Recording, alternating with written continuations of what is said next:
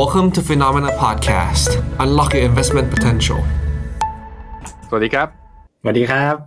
ขอต้อนรับทุกคนเข้าสู่ฟิโนเมนาไลฟ์ครับ ประจำวันจันทร์ที่ 25 ธันวา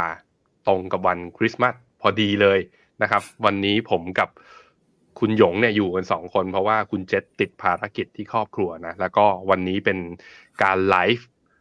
อ่าของวันจันทร์สุดท้ายของปี 2023 นี้ ปีหน้า วันจันทร์หยุดไหมวันจันทร์หยุดเราหยุดใช่ไหมหยุดครับหยุดนะเพราะฉะนั้นไม่เจอกัน ปีหน้าวันที่สองมกราไม่เจอกัน เราจะไปเจอกันอีกทีคือวันที่เก้ามกรา investment outlook ของปี 2024 นั้นออกมาแล้ววันที่แปดวันที่แปดวันที่แปดฮะแปดเอ๊ะเจอกันอีกทีแปดวันที่แปดแปดเหรอ จันทร์ที่แปดเออ จันทร์ที่แปด จันทร์ที่แปดเจออีกทีจันทร์ที่แปด investment outlook ของปีหน้าออกมาแล้วไปตามดูไลฟ์ย้อนหลังกันได้ เพราะฉะนั้นไม่ใช่ไลฟ์วันนี้ไลฟ์วันนี้เราจะคุยกันเรื่องอะไรไลฟ์วันนี้เราจะพากลับไปย้อนเหตุการณ์ของทั้งหมดตั้งแต่ปี 2023 เหตุการณ์ที่เราเชื่อว่ามีผลกระทบกับพอร์ตการลงทุน เหตุการณ์ที่เป็นดราม่าเหตุการณ์เหตุการณ์ที่ตราตรึงใจ นักลงทุนหลาย ๆ คนว่าแหมอย่างเงี้ย กัดฟันอะเฮ้ย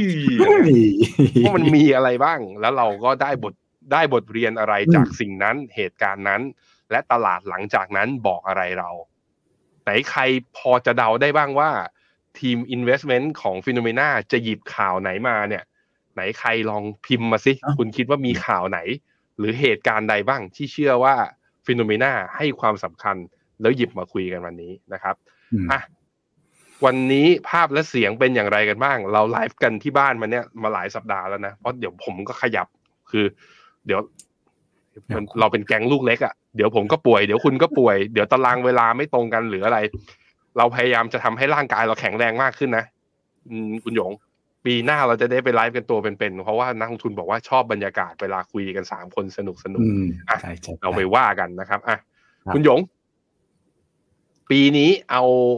ในมุมของคุณหยงก่อน ในมุมของพอร์ตการลงทุนภาพรวมเนี่ย เหตุการณ์อะไร เหตุการณ์อะไรห้ามเอาหยิบเอาจากในข่าว มีเหตุการณ์อะไรไหมไอ้ข่าวที่เราคุยวันนี้ห้ามนะมีเหตุการณ์นอกเหนือจากข่าวในวันนี้อะไรไหมที่คุณหยงรู้สึกว่าต้องขอพูดถึงหน่อยอ๋อที่ไม่อยู่ในที่เราเตรียมมาวันนี้ด้วยเหรอใช่ใช่มีไหมต้องมีเดี๋ยวเราขอนี้ก่อนนะเ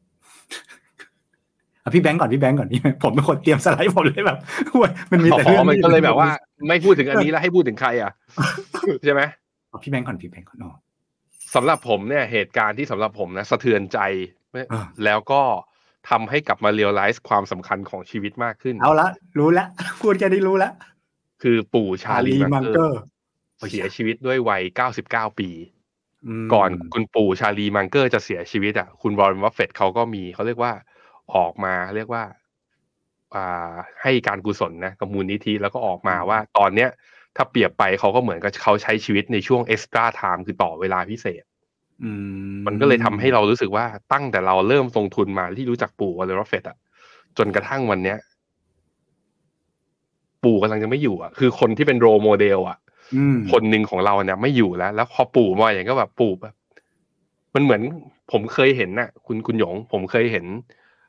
คุณตาคุณยายที่บ้านแถวแถวประชาชื่นตอนที่ผมเด็กๆอยู่ที่นั่นน่ะ ครับ คือเขาอยู่กันดีนะ เดินจ็อกกิ้งกันตอนเช้าจับมือไปกันน่ะ แล้วเราก็เห็นอยู่ทุกวันจนอืมวันหนึ่งที่คุณย่าเสีย หมายถึงว่าอันนี้เป็นปู่กับย่าข้างบ้านนะอืมอืมอืมแล้วกลายเป็นว่าคุณปู่หลังจากนั้นไม่นานแกก็หง่อมแล้วเสียชีวิตไปเลย เพราะว่าแกขาดคู่ชีวิตไป อืมผมก็เลยแบบว่าเป็นห่วงอะ กลัวปู่วอร์เรนบัฟเฟตต์แกจะแบบว่า แกจะคิดมากอะไรไหมแต่แกคงไม่คิดมากหรอกเนาะแกคงจะเตรียมตัวเตรียมใจกันมาตลอดแล้วอืมอืมฝันของผมอย่างหนึ่งคือ อยากจะไปประชุมที่ Berkshire ให้ได้อ๋อก็เลยมีคนผมอะพูดเรื่องเนี้ยในรายการ Morning Brief ตอนที่เอาข่าวชาลีมังเกอร์มาคุยใช่ใช่ถึงขั้นมีนักลงทุนน่ะ พิมพ์เข้ามาบอกผมใน Facebook Messenger บอกพี่เขาบอกว่าพี่แบงค์ครับ โอกาสในชีวิตบางอย่าง มันไม่จำเป็นต้องรอ ผมเชื่อว่าที่พี่รอเพราะพี่มีเหตุผลเรื่องอื่นที่ไม่ใช่เรื่องเงินไปเถอะครับ ผมก็เลยเอาโพสต์เนี้ยส่งไปหาเมียอ่าปีหน้าขอไปนะคือจะไม่เอาเมียกับลูกไปด้วย เพราะมันเหนื่อยนะ มันบินจากนี่ไปลงที่อเมริกา แล้วเสร็จแล้วมันต้องบินเครื่องบินเล็กต่อบินภายในอืมประเทศไปต่ออีกแล้วก็นั่งรถต่ออะไรเงี้ยมันค่อนข้างยาวระดับหนึ่งอืมอะอันเนี้ยเหตุการณ์ที่สำหรับผมนะ ที่ผมคิดว่า เป็นเหตุการณ์ที่ทำให้มันไม่ได้อิมแพคต่อในในแง่ของการลงทุนอย่างเดียว มัน impact ในแง่ของความรู้สึกกับชีวิตเหมือนกับว่าความหมายของชีวิตอะมันถูกตั้งคำถามใหม่อีกรอบหนึ่งคุณหยงอะมีเรื่องอะไรไหมอืม ที่มีก็เขียนไปในสไลด์หมดแล้วนะอะงั้นเราไปดูกันแล้วงั้นเราไปดูกันเลยไหมอ่าดีเลยครับเราไปดูนะได้อะได้มีมีคุณเพอร์ซี่เพอร์ซูดเขาบอกว่า มีอันหนึงนี้ไงแซมอัลแมนถูกปลดจาก CEO OpenAI แล้วก็เหมือนจะไปจอยกับ Microsoft ใช่ไหม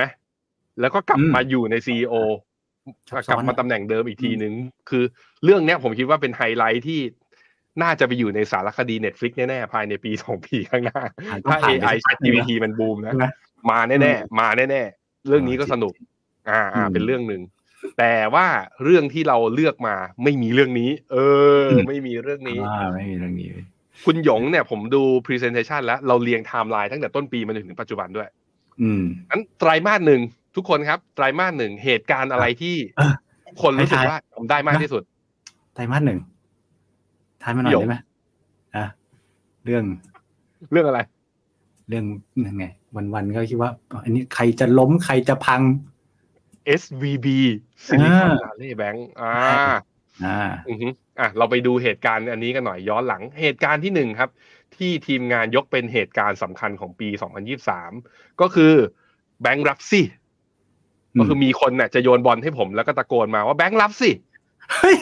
ผมก็บอกไม่รับเว้ยมันก็ตอนนี้ก็เศรษฐกิจก็เลยไม่ล้มโอ้เหมือนนี่นี่เป็นชิดเกิดมาเพิ่งเคยได้ยินวันนี้แหละ ว่าแบงค์รับซี่ที่แท้เป็นอย่างนี้นี่เองนะครับอ่าอ่าไปได้ไงวะโอ้สุดยอดเลยอะคุณหยงไล่เรียงไทม์ไลน์ตอนนั้นหน่อยเกิดอะไรยังไงบ้างอะตอนนั้นนะมีนา มีนา มีนารวบรวมสติ มีนาSilicon Valley Bank นะครับ ก็อยู่ดีอืมเกิดการประกาศขาดทุน แล้วมันครับเร็วมากเลย แปดมีนาเก้ามีนาเก้ามีนาแบบไม่กี่วันเนี่ยปุ๊บปั๊บปุ๊บปั๊บนะข้ามไปวันเดียวอะอือฮึ bank run อีกวันหนึ่งล้มละลายนะครับสถาบันคุ้มครองเงินฝากเข้ามา control ละภายในสามวันนะครับได้ก็ผ่านมาอีกสัปดาห์กว่าๆ Credit Suisseโอ้โหยใครจะคิดเนาะแบบแบงก์สวิตขนาดยักษ์ใหญ่ก็ไปละแต่ว่าวิธีแก้ของวิธีจุดจบของเครดิตสวิตคือ UBS เข้าซื้อ นะครับอ่าก็มีอะไรอีกอ่าแล้วหลังจากนั้นก็มีเฟดนะเฟดเฟดอืมระหว่างก่อนเดี๋ยวนั้นก็มีเฟดอันนี้สำคัญ อันนี้สำคัญ เป็นจุดเขาทำปลี่ยนอะไรอันนี้คือไอ emergency lending program เนี่ยเขาคือทำอะไรนะพี่หยง ตอนนั้นเขาให้ธนาคารกลางเนี่ยสามารถเอ้ยไม่ใช่ธนาคารพาณิชย์เนี่ยสามารถมากู้เสริมสภาพคล่องได้ โดยใช้หลักทรัพย์ค้ำประกันที่อะไรนะ ที่คิดที่ราคาทุนน่ะคิดที่ face value notional คืออ่าคือตอนนั้นเช่เป็นนสหามมติว่าผมผมอืมมีบอลสิบปีสามสิบปีโดน mark to market ตอนนี้ loss อยู่ แต่แบบว่าอยากจะขอทุนก็คือเอาไอ้บอลเนี้ยเอาไปตึงกับธนาคารกลางกลางแล้วก็ได้ที่ราคาทุนกลับมาเลยอ่าใช่ มีความโกงกันนิดวินึงธีขี้โกงนะวิธีโคตรอ่าขี้โกงเลยอะแต่มันเป็นทันสมัวิยธีที่ทันสมัยเอาอยู่นะ ตอนนั้นพอเอาอยู่ทำสิ่งนี้ปุ๊บโอ้ตลาดก็คือแบงก์รันก็หายไปเลยถูกไหมหายไปอ่าใช่ใช่ใช่อ่าแต่มันก็มี spill over นะ มีก็มีคนอื่นเอ่อ หายไปบ้างนะ First Republic อะไรอย่างเงี้ยนะครับ ก็เกิดแบงก์รันนะแต่ว่าก็จะมีมีเจ้าที่ใหญ่กว่ามา มาซื้อมาช่วยนะครับท่าคล้ายๆกัน แล้วก็หลังจากนั้นก็จะมีแบบระหว่างทางก็มีเรื่อง Moody ลด rating นะครับแบงก์ในสหรัฐบ้างนะครับแต่จะเห็นว่าคือตลาดหุ้นเนี่ยก็ลงไปบอททอมช่วงแบบโหช่วงกำลังล้มกันพอดี แล้วหลังจากนั้นก็ค่อยๆฟื้นขึ้นมา อ่าอืมนะครับ ก็ประมาณนั้นครับผมเรื่องนั้นก็เป็นเรื่องที่แบบอุ้ยลุ้นกันแบบตัว ตัวเกรงตัวโกงอะนะครับอืมส่วนตัวแล้วพี่หยงคิดว่า อย่าเพิ่งมาหน้ากันต่อไปอืมส่วนตัวแล้วพี่หยงคิดว่าเรื่องเนี้ย ให้อืมข้อคิดอะไรกับเรา ในฐานะนักลงทุน ข้อคิดก็คือว่า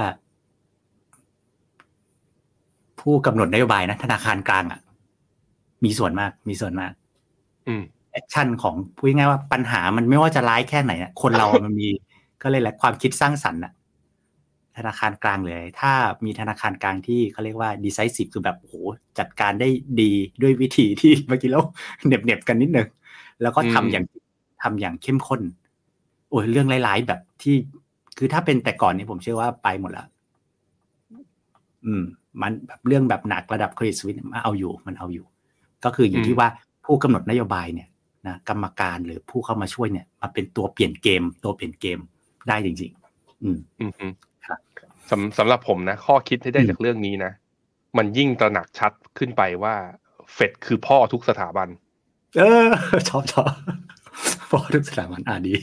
คือเศรษฐกิจจะชะลอเหรอ กูทำกูทำได้ทำให้มันดูเหมือนไม่ชะลอ แบงก์จะล้มเหรอกูทำได้ว่าไม่ให้มันล้มคือเหมือนกับว่าถ้าเขาพยายามและตั้งใจจริงอะไรทุกอย่าง เขามันเลยมันเลยมีคำว่าลีไง ก่อนหน้านี้ว่า don't fight against Fed ก็คือออืมอืมอืมถ้าคิดจะทำอะไรอย่าสวนกับเฟดครับ เพราะเฟดคืออมเฟดคือเจ้ามือในตลาดหุ้นที่แท้จริงในช่วงที่อ่าผ่านมาอ่าอ่าเพราะเรื่องช่วงนี้ก็ชัดเจนนะเฟดแค่ส่งสัญญาณไม่ขึ้นดอกเบี้ย ตลาดหุ้นอเมริกาดาวโจนส์ก็ทำ all time high NASDAQ ร้อยทำ all time high เดี๋ยว S&P กับ NASDAQ Composite ผมว่าเดี๋ยวก็ all time high ตามมาปีหน้า เนี่ยคือเรื่องหนึ่งอืมเพราะฉะนั้นอืมเฟดบอกอะไรเชื่อเฟดไว้ก่อนนะฮะอันนี้อืมคือเรื่องแรกอุ๊ยอะถัดจาก พอพูดพูดถึงเรื่องนี้แล้วนึกถึงนี่เลยพอดีมันอยู่บนชั้นพอดี อะไรเอาไว้อะเล่าอะไรอะหนังสือ คืออย่างนี้ นี่ คนเนี้ยเคยเป็น stress test เทสเทสผมอือฮึอ่านไปเหลือหนึ่งในสี่แล้วก็ มันก็เกี่ยวอะไรคืเกี่ยวกับอะไรช่วง GFC อ่าฮะอ่า แล้วก็คนเขียนคือเอ่อนิวยอร์กเฟดแล้วก็ไออ่าปัด รัฐมนตรีคลังเฟดในไอยสหรัฐในช่วงยุคนั้น ช่วงที่มันกำลังล้มอะเลมุงเลแมนมันมันแบบเมื่อกี้เลยแบบที่พี่แบงค์บอกเฟดคือพ่อทุกสาผ่านคือ คนคนเนี้ยเขาเป็นช่วงที่ทำนโยบายแบบ เข้มข้นอะพวกแนวแบบเฟดเข้ามาปล่อยเงินกู้ แล้วก็ทำอ่าฮะพวกต้นทางของ Q อง QE อะบอกว่าถ้าเอาอะต้องเอาอืมให้ตลาดตกเขาเรียกอะไรนะตบหน้าตลาดให้ให้ตื่นอะคือเวลาออกนโยบายอะไรต้องแบบนั้น คือคือเขาเป็นแนวคิดแบบนั้นจริงๆ เออออืมเราก็แบบอืมอ๋อก็หลังจากนั้นพอมันเวิร์กช่วง GFC เขาก็เลยติดใจท่านี้ตลอดทำอะไรก็ทำให้มันแบบตบให้ตื่นให้ฟื้นแต่มันจะมีสักวันหนึ่งนะที่เฟดทำอะไรแล้วไม่มีคนเชื่อ มันจะมีสักวันหนึ่งแต่เพียงแต่มันไม่ใช่ตอนนี้ มันไม่ใช่ชั่วโมงนี้อืมอะครับอันนี้คือข่าวแรก อันนี้คือ time แรกไทม์ไลน์แรกของไตรมาสหนึ่งผมคิดว่า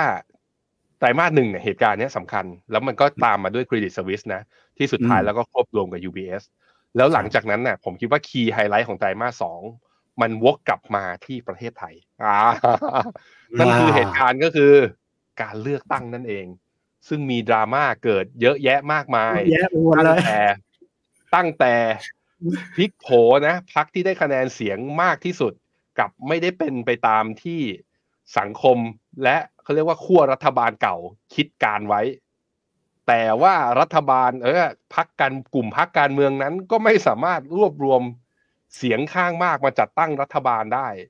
จนถึงทุกวันนี้ไออดีตหัวหน้าพักก็ กลายเป็นว่าโพลสำรวจของหลาย ๆสำนัก ยังอยากให้เขาเป็นนายกอยู่เขาเป็นไม่ได้แล้วนะตอนนี้เขาโดนตัดสิทธิ์ไปแล้ว มันต้องเป็นคนอื่นแล้ว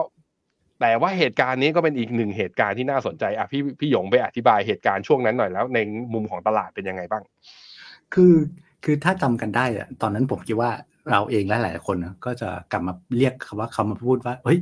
election rally เต็มตัวเลย เพราะว่าอย่างนี้คือการศึกษาทุกครั้งนะตรงแกนศูนย์ตรงตั้งเนี่ยนะครับ เส้นทางครับวันที่มีการเลือกตั้ง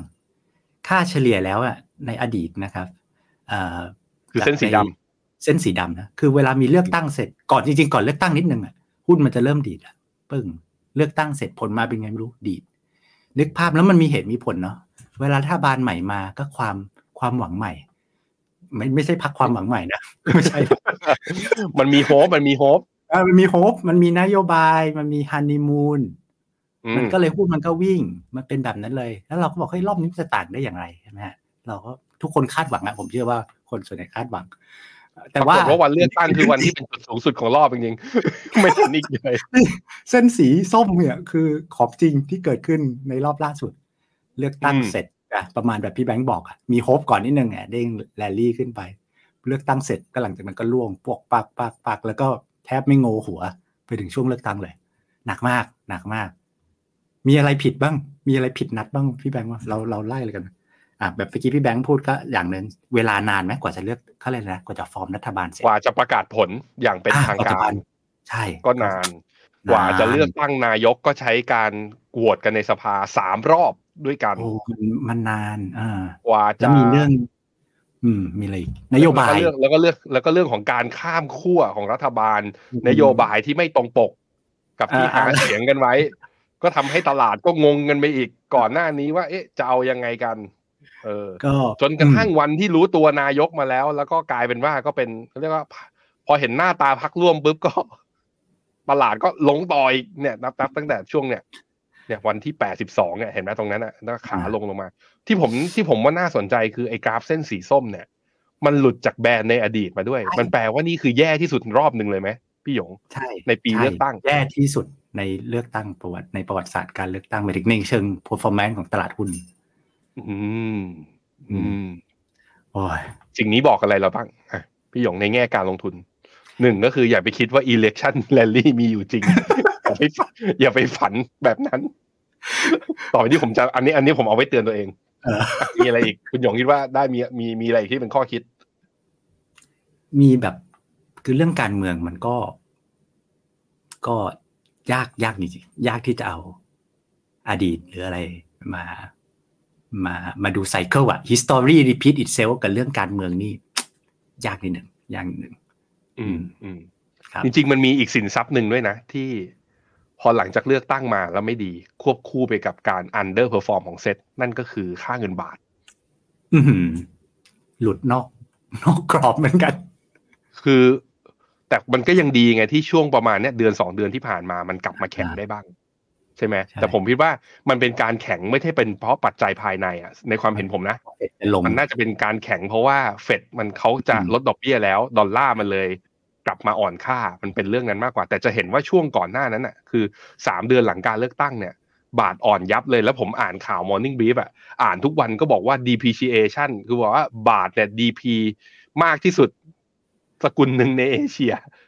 แข่งกันอ่อนอืมแข่งกับญี่ปุ่นอะ เออ มันก็ต้องอันนี้ก็เป็นอีกมุมหนึ่งที่พอลองดูแล้วทิศแล้วก็ทิศทางอันเนี้ยมันมีความสำคัญจนกระทั่งคุณเจษเนี่ยเขาก็ตั้งเป็นเขาเรียกว่า indicator ส่วนตัวเลยว่าอืมอืมอืมหุ้นไทยมักจะวิ่งได้เมื่อบาทแข็งเมื่อเทียบกับดอลลาร์แต่พอเป็นอืมอย่างเงี้ยสถานการณ์เป็นอย่างนี้ ก็เลยทำให้เนี่ยพอบาทอ่อน หุ้นไทยก็ไม่ฟื้น แล้วบาทมาแข็งช่วงนี้หุ้นไทยก็หุ้นไทยแค่ไม่ลงด้วยนะยังไม่ฟื้นด้วย อืม อันเนี้ยก็เป็นมุมหนึ่งที่น่าสนใจเอาคุณคุณหยงพูดมาถึงตรงนี้แล้ว แล้วปีหน้าหุ้นไทยเอาไงดีอะมันของไทยจัดแบบ มันก็ดูถูกในเชิง valuation อ่าภาพแมคโครแมคโครความสัดส่วนนโยบายอะไรมันก็ผ่านไปหมดละเรื่องการเมืองอืมฉะนั้นผมว่าเราเราก็เลยแหละ อย่างน้อยในเชิงความงุนงงกับการเมืองมันมันอยู่ข้างหลังเราแล้วละกัน มองไปข้างหน้า ผมคิดว่าเทียบ คือภาพเศรษฐกิจเราไม่ได้ไม่ได้พินาศขนาดนั้น ผมว่านะเอาไม่แบบหมายถึงว่าในระยะสั้นนะนะครับแต่หมายถึงว่าภาพโครงสร้างระยะยาวนั่นก็อีกเรื่องหนึ่งเทียบกับ valuation ผมคิดว่าในทีมเราก็ยังมองว่าเออเป็นในทางน่าสนใจหมายถึงว่าแนวทยอยสะสมมากกว่า ซึ่งอันนี้ผมว่าอาจจะต่างกับมุมแบบพี่แบงค์มากกว่าใช่ไหมอืม อืมครับเข้าใจ เข้าใจได้ครับอะอันนี้กลับมาที่ไทยปุ๊บเราวกกลับไปที่ต่างประเทศ มีหนึ่งเขาเรียก อันนี้ไม่ใช่หนึ่งข่าว ผมคิดว่าเป็นหนึ่งความหวัง ความหวังอันสูงสุดต้องร้องเพลงแบบขอฝันไฟ ในฝันอันเหลือเชื่อต้องร้องเพลงนี้ เพราะว่าเราหวังกับจีนไว้กันมากเลย ตั้งแต่ตอนปลายเดือนตุลาปีที่แล้ว เพราะว่าจีนเขาก็อยู่ดีเขาก็เปิดไฟล์บินนะ ให้มีอ่าไฟล์บินระหว่างประเทศเนี่ยเกิดขึ้นได้แล้วเข้าไปในประเทศหรือออกมาไม่ต้องกักตัว มันก็เป็นสัญญาณการเปิดเมือง แล้วก็ทำให้ตลาดหุ้นจีนเนี่ยรีบาวในช่วง 2 เดือนสุดท้ายของปี 2022 จนเป็นความหวังว่าหุ้นจีนจะพยุงพอร์ตเราได้ แต่แต่ปรากฏว่าอะไรขึ้น เกิดอะไรขึ้นพี่หยง ปรากฏว่าความเขาไม่ได้กลับไปล็อกดาวน์ด้วยนะเขาก็ยังไม่เปิกลัดบอไปยู่ล็อกดาวน์ใช่เออแต่ความมั่นใจ mood and tone ของไม่ใช่นักลงทุนนะ ไม่ใช่คนเล่นหุ้นนะ ของผู้บริโภคทั้งหมดในจีนเนี่ย ฟื้นตามการเปิดประเทศนิดเดียว อืมต้นแค่นั้นเลย กระดิกมาเป็นเป็นเป็นเหมือนวัชพืชโตขึ้นมานิดนึง แล้วสุดท้ายก็กลับไปตกต่ำเหมือนตอนล็อกดาวน์ทั้งๆที่เขาไม่ได้กลับไปล็อกดาวน์อืมเกิดอะไรขึ้น อะเราเกิดอืมอะไรขึ้นเราก็ไปดูตัวเลขอะความมั่นใจหายไปหมด คือเหมือน ซึ่งกลายเป็นว่าคนจีนเนี่ย กลับมาเปิดเมืองได้ทำงานค้าขายนะได้ตังค์มา ออมเพิ่มออมเพิ่ม ชีวิตนี้ไม่ปลอดภัยละ มีแต่เซฟิงไม่บริโภค แล้วก็ไออสังหาที่เรียกว่ามันก็มาสักพักแล้วนะ ปีสองปีแล้วเนี่ยสองปีเต็มๆเนี่ยผมว่า มันก็ยังไม่จบ เพราะว่ารัฐก็ค่อนข้างช้าที่จะจัดการ ซึ่งมันจะต่างกับ ถ้าเราย้อนนะ เฟดนะ จัดการแบงก์ Silicon Valley Bank แบงก์รับสิอย่างเงี้ยนะครับก็อืมเฟดก็ทำอะไรแบบเร็วแรงใช่ไหมของจีนครับก็รอรอรอรอ ซึ่งมันมันก็ทำให้สุดท้ายก็ให้หุ้นเป็นอย่างที่เราเห็นนะนะครับ อืม อืม อืมฮึซึ่งจริง ๆ แล้วเขาก็ออกมาตรการกระตุ้นเศรษฐกิจนะพี่หยกออกมาไม่ใช่ไม่ออกอืมไม่ใช่ไม่ออก แต่เพียงแต่ออกแล้วมันเหมือนมันไม่ประทับใจจอร์ดอะจอร์ดบอก oh no I want more I want more อยากได้เยอะกว่านี้ ทำอะไรไปบ้างใช่ใช่ลด M ลด MLR ก็ลดกระตุ้นลดอัดฉีดอืมเงินก็ลดทำไปอ่าผ่อนคลายมาตรการในการขอสินเชื่อ ลด reserve requirement ratio ก็ทำอืมก็เขาก็ทำเท่าที่เขาคิดว่าทำได้ แต่ตลาดก็บอกว่าไม่พอ I want more จริงไหมพี่หยง ประมาณนั้นแล้วอันหนึ่งสิ่งนอกจากในเชิงปริมาณ คือคือตลาดอือฮึก็ดูเม็ดเงินด้วยไง เวลาประกาศ นโยบายบางอย่างมาบอกว่าส่งเสริมท่องเที่ยว มีเม็ดเงินไหมส่งเสริมเรื่องอืมอะไรมันมันบางอย่างมันไม่ชัดมันไม่แรง มันมาเป็นแบบภาพลอยๆ บางอย่างมีเม็ดเงิน อย่างเช่นอัดรอบที่เราคิดว่า น่าตื่นเต้นสุดอย่างในลดสักอากรแสตมป์อย่างเงี้ย อืมอากรแสตมป์มันมันช่วยขนาดนั้นเหรออะอย่างที่เราว่า make sense สุดก็คือเดือนตุลาที่ผ่านมาที่ว่าเพิ่ม เพิ่มงบขาดดุลหนึ่งล้านล้านหยวนอ่าอันเนี้ย อันนี้เรารู้สึกว่าเฮ้ยมีความหวัง แต่ว่า ก็เห็นว่าหุ้นก็ลงต่อ แต่ว่ามีความหวังเพราะอะไรคือคือหนึ่งล้านล้านหยวนเนี่ยถ้าเทียบกับหลังแฮมเบอร์เกอร์ ยุคนั้นแบบซัดทีสี่ล้านล้านหยวน อะไรอย่างเงี้ยเลขมันคนละระดับ แล้วพอหนึ่งล้านล้านหยวนมาข่าวออกเสร็จก็ก็ก็หาย คือมันชอบเป็นแบบข่าวแบบว่าอะไรอะ ก็แหล่งข่าวบ้างอะไรบ้างอะไรอย่างเงี้ยแล้วมันไม่ได้มีนโยบาย for for เขาอะไรอะไรติดตามมาเรื่อยๆว่าอ๋ออันนี้เอาไปเริ่มสร้างแล้วเอานนี้ไม่ทำนู่นทำนี่ละนะครับ มันก็ มันก็เลยเป็นแบบนั้นนะครับ แต่ว่าทิศทางทิศทางอย่างน้อย แบบแบบแบบพี่แบงค์บอกอย่างน้อยทิศทางมันยังมีมาดอกเบี้ยเขายังเริ่มลง แต่ว่าที่ผ่านมาดอกเบี้ยเขาลงมากก็ไม่ได้ เพราะว่าสหรัฐมันโคดอกเบี้ยสหรัฐมันค้ำไปลงมากแล้วค่าเงินก็อ่อน คือเขาก็เขาเรียกอะไรอะมันมันมันมีติดติดด้านอื่นอยู่ที่เขาต้อง balance เหมือนกัน อืม แต่หลังจากนี้อาจจะเป็นไปได้ ถ้าพี่หยงบอกอย่างเงี้ยใช่สมมติปี 2024 นะอ่าสหรัฐลด สักประมาณ3-4ครั้งตาม dot plot หรือลด5ครั้งตามที่นักลงทุนคาดการณ์นะก็มันเปิดแปลว่ารูมอาจจะเปิดรูม ให้ประเทศทางฝั่ง emerging market ที่อยากจะกระตุ้นเศรษฐกิจด้วยการลดดอกเบี้ยเนี่ยสามารถทำได้อืมมันก็เลยเป็นใช่ที่มาที่ว่าเราเห็นหลาย ๆ เฮาส์นะก็คอกลับมาเป็นคอทาเรียนอะ เป็นชาวสวนเลยคล้ายอืมๆคุณเจษอะว่ามองว่าเฮ้ยจีน เนี่ยอย่างที่คุณจันเพนบอกเนี่ยอกหักจากจีนมาสามปีติดแล้ว มันคงไม่สี่ปีติดต่อกันหรอก ไอตอนที่มันสองปีติดต่อกันแล้วต้นปีผมก็บอกจีนมันคงไม่ติดลบปีนี้หรอกแล้วมันก็ติดลบให้ดู เพราะฉะนั้นก็เผื่อใจไว้บ้างเผื่อใจไว้บ้าง แต่โอกาสมันสูงขึ้น ในการที่จีนอาจจะ rebound กลับมาอะอันนี้ก็เป็นความเห็นครับของตลาดจีนของเรานะครับอืมอะอันนี้ก็เป็นหนึ่งอีกหนึ่งไฮไลท์ที่เป็นไฮไลท์อันเจ็บปวดนะสำหรับจีนอืมแต่ว่าอีกประเทศหนึ่งที่เขาเรียกว่าเป็นเซอร์ไพรส์ทางด้านบวก แล้วก็ใครมีประเทศนี้ก็จะทำให้ค้ำพอร์ต ทำให้พอร์ตเขียวก็จีสดใสอืมพอจะลืมอืมตาอ้าอ้าปาก หรือเอาพอร์ตการลงทุนไปคุยกับเพื่อนได้บ้างนั่นก็คือตลาดหุ้นสหรัฐ เพราะว่าต้นปีเนี่ยสหรัฐเนี่ย ทุกคนมองว่าโอกาส recession เนี่ยยังมีอยู่ โดยที่ตัวอ่าเขาเรียกว่า recession probability จาก Bloomberg consensus นะ ให้โอกาสในการเกิด recession อะตอนต้นปีอยู่ที่ 65%ทีเดียว คือโอกาสมากกว่า 50-50 อะอืมแล้วทุกคนก็บอกเอาแล้วสสหรัฐขึ้นดอกเบี้ยไปขนาดนี้ไม่รอดหรอกอืม จนถึงวันนี้ก็ชัดเจนนะ รอดรอดไม่ถดถอย แถมปีหน้าก็อาจจะไม่ถดถอย อาจจะเป็นแค่ soft ใช่ landing ด้วยอะพี่หยงเล่าเรื่องนี้หน่อยครับครับ คือเราก็คือพอมันผ่านไปเราก็ต้องมาย้อนดูว่าเอ๊ะมันมีอะไรที่รอบนี้มันพิเศษ แล้วก็พยายามไปพลิกพลิกพลิกหาข้อมูลดู พิเศษหมายถึงอะไรทำไมขึ้นดอกเบี้ยขนาดนี้แล้ว ถ้าเป็นแต่ก่อนนะขึ้นดอกเบี้ยอย่างเงี้ย เจอกัน recession แต่รอบนี้มันไม่นะครับ อันนั้นอันหนึ่งที่เราเห็นว่าก็เป็นไปได้ก็คือเรื่องของสหรัฐเขามีการลงทุนในภาคอุตสาหกรรมการผลิตเยอะจริงๆ นี่คือตัวเม็ดเงินนะนะครับเขาเม็ดเงินเขาเนี่ยจเจริญเติบแบบจาก 2,000 ล้านเหรียญเนี่ยนะครับเป็นประมาณ 6,000 ล้านเหรียญเนี่ยใช้เวลา 20 ปี แต่ว่าจากประมาณ 6,000 ล้านเหรียญขึ้นไปหมื่นแปดสามเท่าอะคือสามเท่าแรกอะใช้ 20 ปีสามเท่าหลังเนี่ยใช้แค่เวลาแค่สองปีกลมๆนะอืม นี่มันนี่มันกราฟไอ้ manufacturing หรือกราฟบิตคอยเนี่ยนั่นสิคือคือมันโอ้โหมันแบบไม่น่าเชื่อว่าสหรัฐแล้วจริงๆการเวลาตำราลงทุนไอ้แบบตำราพวกวิกฤตเศรษฐกิจเนี่ย การลงทุนในอุตสาหกรรมเนี่ยมันเป็นเรื่องดี การลงทุนในอสังหามาก ๆ เนี่ยต้อง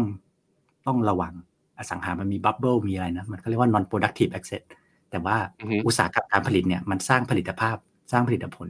แล้วทำไมหลังโควิดเขาถึงอืมต้องเร่งเพิ่มการลงทุนทางการด้านภาคการผลิต เยอะขนาดนี้พี่หยงเหตุผลมีเพราะสองเหตุผลอือฮึเหตุผลเอาแบบภาพใหญ่ก่อนก็คือ เราเจอเรื่องเรื่องปัญหา supply chain ติดขัดไปฝากจีน ที่จีนก็ global supply chain พอมันมีอ่าปัญหาปุ๊บมันก็ผลิตไม่ได้ชิ้นส่วนอุปกรณ์ได้นู่นนี่อ่าไม่ได้ เพราะฉะนั้นอ่าคำว่าลดกัน global supply chain ก็เลยเหลือเป็น regional supply chain ใช่ คือผู้ใช่ประกอบการก็แบบว่าต้นทุนแพงหน่อยไม่เป็นไร แต่ขอแบบว่ามีของใกล้ตลาดมาขายเรื่อยอืมๆก็เลยก็ลงทุนในอเมริอันกานั้นอันนั้นอันนั้นภาพใหญ่นะที่หนึ่งใช่ อันที่สองน่าจะสำคัญกว่าก็คือเรื่อง ความไม่ไว้วางใจในเรื่องชิปอ๋ออ่าอืมอืมกลัวว่า เอาง่ายๆกลัวว่าจีนจะฮุบไต้หวันแล้ว TSMC ซึ่งผลิตชิป 90กว่าเปอร์เซ็นต์จะหายหมด ใช่ไหมครับอืมถ้าออกออกอะไรนะ CHIPS Act นะ ให้มาสร้างโรง CHIPS and Science Act อ่ห้าแสน billion US dollar เอ้ยครับใช่ไหมอืมให้มา Intel มาสร้างโอ้โหโรงหนึ่งก็หลักสิบ billion แล้วอะเออไต้หวันหลายสิซิบมิคอนดักเตอร์ก็ไปกวักมือเรียกเขามามือเรียกมาเรียกเรียกมาหมดใช่ไหมก็อันนั้นอะก็เนี่ยสองเหตุผลหลักๆนะนะครับก็ก็ซึ่งมันก็มันก็มีการลงทุนมีการอะไรมากมายนะครับ อืมอืมอีกเรื่องหนึ่งที่เป็นภาพใหญ่หน่อยคือเรื่องนี้ มันอาจจะไม่ได้ คือคือถ้าย้อนกลับไปสักปีที่แล้วอาจจะไม่เท่าไหร่ ปีก่อนหน้านั้นนะมันมีเรามีเรื่องวิกฤตพลังงาน ย้อนกลับไปรัสเซียยูเครนนะเอ้ยรัสเซียยูเครนนะครับ คือตอนนี้เรามารู้ตัวอีกทีก็คือสหรัฐเนี่ยโห ยิ่งกว่าเป็นไทยทางด้านพลังงานอีก แต่ผลิตผลิตน้ำมันดิบเนี่ย เกินซาอุดิอาระเบียไปไกลแล้วอืม คือทำให้สหรัฐเนี่ยเนาะ ราคาน้ำมันจะแพง ฉันก็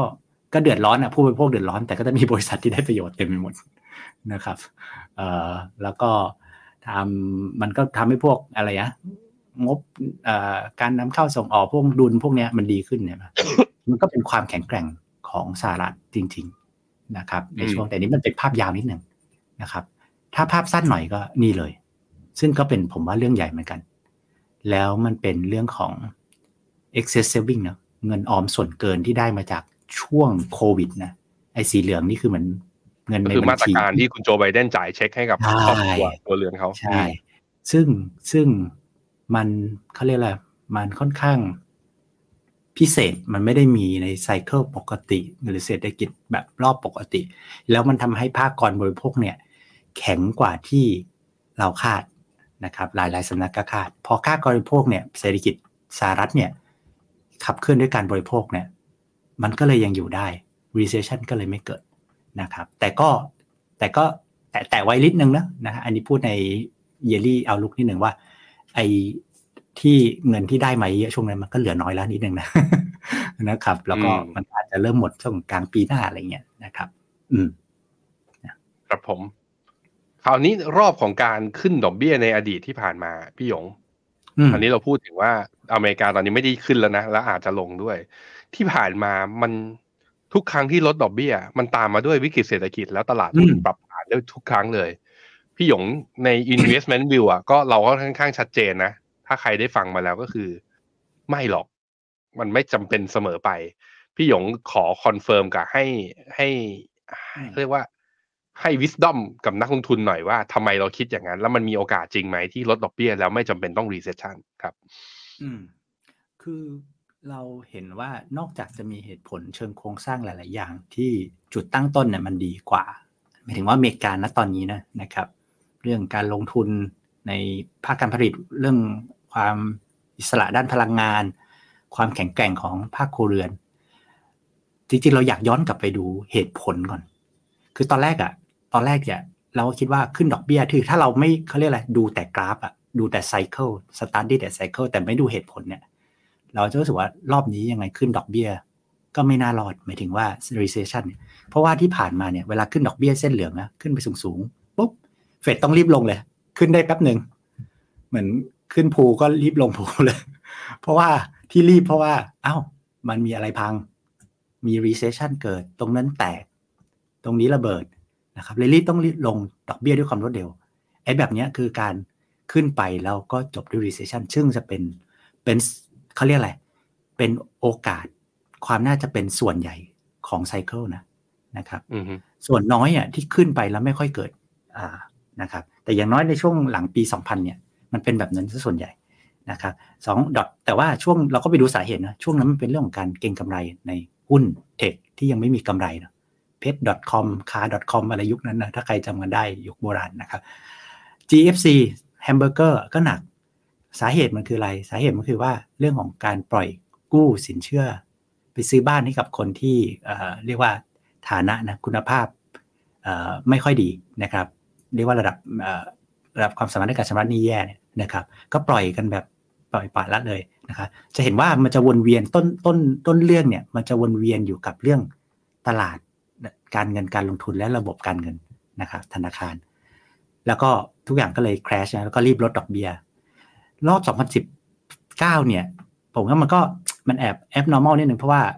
คือเขาขึ้นไปตั้งแต่ 10 15 16 เนี่ย แต่ว่ามันลงมานิดนึง จริงๆหุ้นมันจะไม่ได้แคมันมันมา crash เพราะโควิด แล้วเขาก็เลยต้องลงแบบกดสุดเลยด้วยโควิดผมว่า 19 เนี่ยดีไม่ดีจริงๆมันอาจจะเป็น soft landing ในในครั้งก่อนก็ได้ แต่มันมาเจอโควิดก่อน นะครับฉะนั้นรอบเนี้ยเขาขึ้นไปแรงมากด้วยเงินเฟ้อที่ถามว่าเงินเฟ้อก็มาจากปัญหาเรื่องโควิดเหมือนกัน supply demand imbalance ได้เงินได้เงินจากเช็คอยู่บ้าน สั่งซื้อของออนไลน์ ของจะชิปมาจากจีนชิปไม่ได้ มันก็เกิดความไม่สมดุลระหว่าง supply demand ใช่ไหมครับ เงินเฟ้อก็มา แต่ถามว่าเงินเรื่องนี้มันมาจากอะไร สุดท้ายมันย้อนกลับไปเรื่องโควิดครับ มันเลยบอกว่าเอ้ยรอบนี้ไซเคิลเนี่ยที่มามันเป็นเรื่องโรคระบาด เป็นวิกฤตสาธารณสุขที่มากระทบเรื่อง supply demand ของตลาดนะครับไม่ได้มีต้นขั้วมาจากเรื่องของการเก็งอะไรอะไรในหรือการละหลวมในระบบธนาคาร มากเกินไปเพราะเรื่องระบบธนาคารเนี่ยถูกเคลียร์ตั้งแต่ปี 2008-2009 เยอะมากแล้วนะครับ ก็เราคิดว่ารอบเนี้ยก็เลยน่าจะน่าจะนะคือขึ้นดอกเบี้ยนะครับระหว่างว่ามันเป็น soft landing นะก็คือ แล้วก็ลงดอกเบี้ยแบบไม่ต้องรีบคือลง 3 ครั้งอะไรแบบที่ตลาดคาดปีหน้า เสร็จปุ๊บก็จะอยู่ดอกเบี้ยก็จะอยู่ระดับที่สูงไประดับหนึ่งสักพัก แต่ไม่ใช่ตรงนี้นะ ไม่ใช่ที่ห้าเปอร์เซ็นกว่านะครับ หวังว่าจะเป็นแบบนั้นนะครับ อือฮึโอเคครับ ได้ เพราะฉะนั้นแปลว่า แปลว่าหุ้นอเมริกายังลงทุนได้ใช่ที่ขึ้นมา เรายังมองว่ามีโอกาสที่จะไปต่อนะทุกคนไปนะต่อครับโอเคได้ ถ้าพูดถึง key highlight ข่าวหนึ่งในปี 2022 ถ้าเป็นปี 2022 นะหนึ่งในไฮไลท์อะมันเป็นเรื่องของสงคราม คือการอืมลุกรานของรัสเซียที่ย้ายเขาเรียกว่าทหารคนแรกก้าวเท้าเข้ายูเครนแล้วจนถึงวันเนี้ยก็ยังไม่มีข้อยุติ เพราะฉะนั้นถ้าพูดถึงเรื่องสงครามปี 2023 แน่นอนว่าชัดเจนว่ามันก็คือระหว่างกลุ่มฮามาสกับอิสราเอลถูกไหม อ่าเรื่องนี้เนี่ยอ่าพี่หยงลองเท้าความกลับไปหน่อยว่าเกิดเหตุการณ์อะไรขึ้น มีผลกระทบต่อสินทรัพย์เสี่ยงยังไงบ้าง แล้วตอนนี้เป็นยังไงบ้างครับ อืมครับ อยากให้ย้อนย้อนดูนะครับ ในรูปก็สินทรัพย์เสี่ยงนะเส้นสีเหลืองนะครับ S&P 500 เส้นสีดำคือราคาทองในสกุลเงินดอลลาร์นะครับ ต้นเดือนอาสัปดาห์ที่สองของของตุลานะครับ นะเราตื่นผ่านมาเสาร์อาทิตย์ใช่ไหมฮะข่าววันจันทร์ตลาดเปิดจำได้เลยว่าผมรับคำถามเยอะมากว่า ไม่ไหวแล้วใช่ไหมหุ้นอเมริกาทำไงดีขายหมดเลยหรือเปล่าเออนะครับเราก็ตอบคำถามหาข้อมูลแล้วพยายามตอบคำถามย้อนย้อนกลับไปดูตอนเนี้ยนะครับ ตอนนั้นเนี่ยมันคือการก่อบอททอมเลยนะใกล้ๆนะครับ เป็นช่วงที่เริ่มตลาดก็แพนิคตกทองก็เด้งสวนขึ้นไปนะครับ แต่ก็ผ่านไปเวลาอันสั้นเนาะ ตอนนี้ก็ยังยังยังลบกันอยู่นะพี่แบงค์แต่ว่าตลาดก็ไปนิวไฮละสินทรัพย์เสี่ยงไปนิวไฮทองก็ไปนะ แต่ว่าไปในเขาเรียกอะไร ไปในระดับที่ไม่สู้กับหุ้นอ่าแมกนิจูดอาจจะไม่เท่า แรงไม่เท่ากัน แรงไม่เท่านะครับอ่าฉะนั้นมองย้อนกลับไปเนี่ยบทเรียนเรื่องนี้จริง ตอนนั้นมันต้องซื้อ ใช่ไหมฮะ แต่ตอนนั้นเนี่ย อันนั้นมันมองย้อนกลับไปไงแต่ว่าตอนนั้นเนี่ย mood ทุกคนนี่แบบโอ้มันสงครามโลกครั้งที่สามตอนนั้นมันมันกางมันกาง con เอเขาเรียกว่ามันกางเป็น scenario แบบนี้เป็น confined war ก็คือว่าฮามาสกับอิสราเอลอย่างเดียวแหละ แล้วเขาก็บอกให้อาจจะเป็น regional war นะ ตรงที่แบบว่ากบฏฮูตีหรือทางฝั่งเยเมน อาจจะยื่นมือหรืออิหร่านอาจจะยื่นมือเข้ามาได้ แล้วถ้าเข้ามาได้เนี่ยเดี๋ยวเรือรบสหรัฐมา มันจะกลายเป็นลุกลามกลายเป็นสงครามขนาดใหญ่หรือเปล่า มันมีคนประเมินเป็นซีเนโอแบบนั้น พอเขียนกันแบบนั้นให้ใหญ่ผมบอกว่ามีโอกาสใหญ่ไปเบอร์นั้นอะ ซึ่งไม่มีใครรู้ไงทุกคนก็ ถ้าอย่างนั้นก็ซื้อทองแล้วกัน ก็เลยเงินมันเลยไหลเข้าทอง อืมแต่ปัญหาของรอบนี้ผมเห็นนะว่าเออทองมันก็ไม่ลงนะถึงแม้ว่าคือปัญหาเหมือนกับสงครามมันค่อนข้างชัด แล้วว่าเป็นคอนไฟวอร์ทั้งที่อีปาเลสไตน์ทั้งที่กลุ่มฮามาสกับอิสราเอลก็ไม่ได้มีแหล่งอ่าเรียกว่าแหล่งขุดเจาะน้ำมัน เยอะ แล้วก็ไม่ได้เป็น การเรียกว่าการขัดแย้งตรงนั้น ก็ไม่ได้เป็นพื้นที่ที่กระทบกับเศรษฐกิจ ตรงนั้นเยอะยกเว้นแต่กระทั่งเมื่อสองสัปดาห์ที่ผ่านมาที่กบฏฮูตีไปโจมตีเรือที่ทะเลแดงตรงช่องแคบอะไรนะชื่อช่องแคบอะไรอยู่ดีก็ลืม ที่เรือไปขวางคลองอ๋อช่องแคบคลองสุเอตเรือของต้องมาอ้อม จนกระทั่งต้องไปอ้อม ต้องไปอ้อมยาวอย่างเงี้ยแล้วก็ไอ้ค่าระวางเรืออะไรก็พุ่งเงินขึ้นมา ก็มีเหตุการณ์นั้นแต่สุดท้ายมันก็เหมือนกับว่า ตลาดก็ดูเหมือนจะอิกนอเรื่องนี้เหมือนกันระดับหนึ่งเพราะนั้นผมก็เลยมองว่ามันคล้ายๆกับที่คุณหยงบอกเมื่อกี้แหละก็คือว่า ให้จำไว้ให้จำไว้ ถ้าเมื่อไหร่ที่มันมีข่าวความขัดแย้งโดยเฉพาะที่ตะวันออกกลางนะที่เหมือนจะกลายเป็นสงครามอ่าว หรือเหมือนกับดีดราคาน้ำมันนะให้หาจุดซื้อ ให้หาจุดซื้อ จริงๆสงครามที่ไหนก็แล้วแต่แต่แต่ว่าข้อขัดแย้งที่เกิดขึ้นเยอะที่สุดและบ่อยที่สุดในโลกอะส่วนใหญ่มันอยู่ทางๆเนี้ยไม่ Eastern ยุโรปก็แถวแถว Middle East แถวนี้นะครับ ซึ่งตอนที่ตอนที่ย้อนกลับไป เพราะมันก็อันนี้เป็นการแบบไลฟ์แบบ reflect ตัวเองแล้วพยายามเรียนรู้ว่าเอ้เราเรียนรู้เลยจากในจังหวะนั้นด้วย คือตอนตลาดปรับตัวลงวันนั้นอะเราก็รู้สึกกังวลนะจริงๆเราก็กังวล แล้วก็เราก็ทำ research ไวๆนะครับ เราก็ค้นพบ stat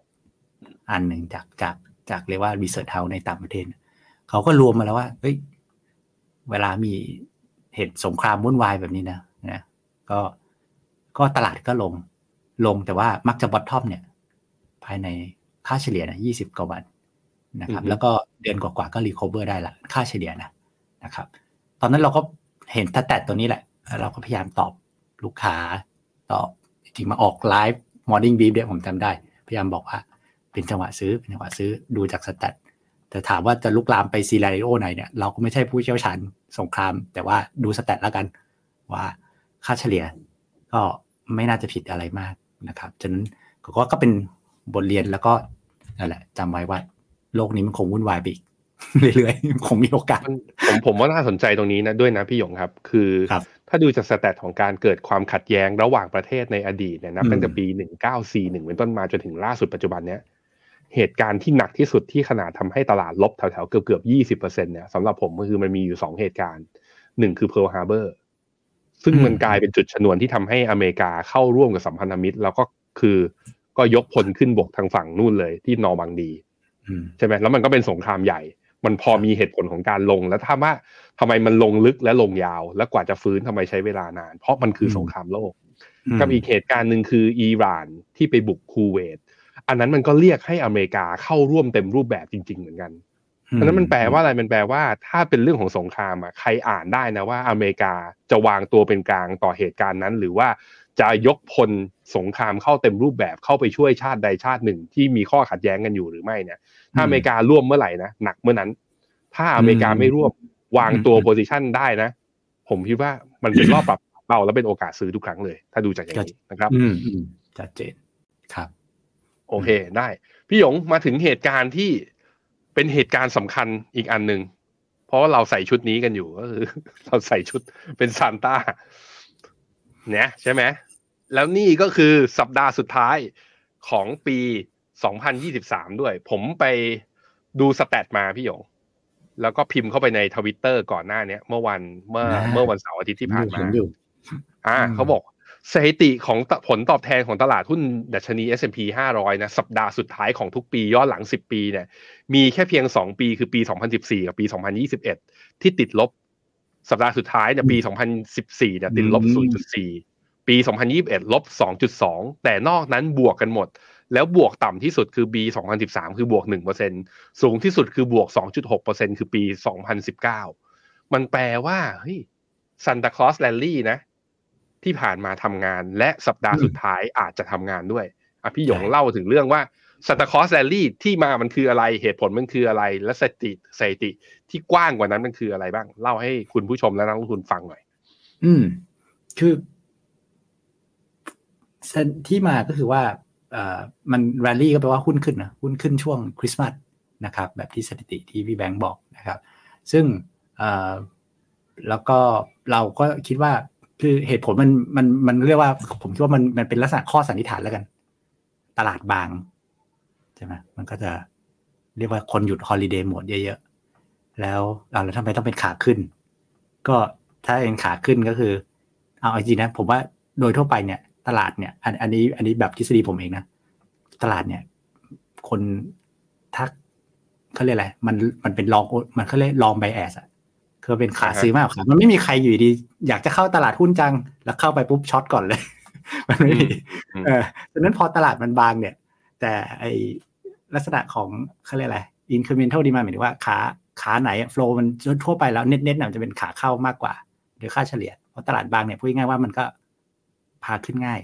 นะครับมันก็จะพาขึ้นง่าย ไม่นับกับบางคนก็มีข้อสันนิษฐานอีกแบบนะ อีกแนวหนึ่งซึ่งผมก็ไม่ถึงกับเห็นด้วยมากก็คือบางคนก็จะบอกว่าอะไรนะเฮ้ย window dressing แบบกองทุนกองทุน ผมก็ไม่เป็นกองทุนเดียวผมบอกผมไม่เคยแต่งแต่งหน้าต่างสักครั้งเลย แต่ว่าคนอื่นเขาอาจจะแต่งนะก็ไม่รู้เขาก็หมายถึงว่าอะไรเขาว่าเขาว่าหมายถึงอะไรอ่า ก็ไป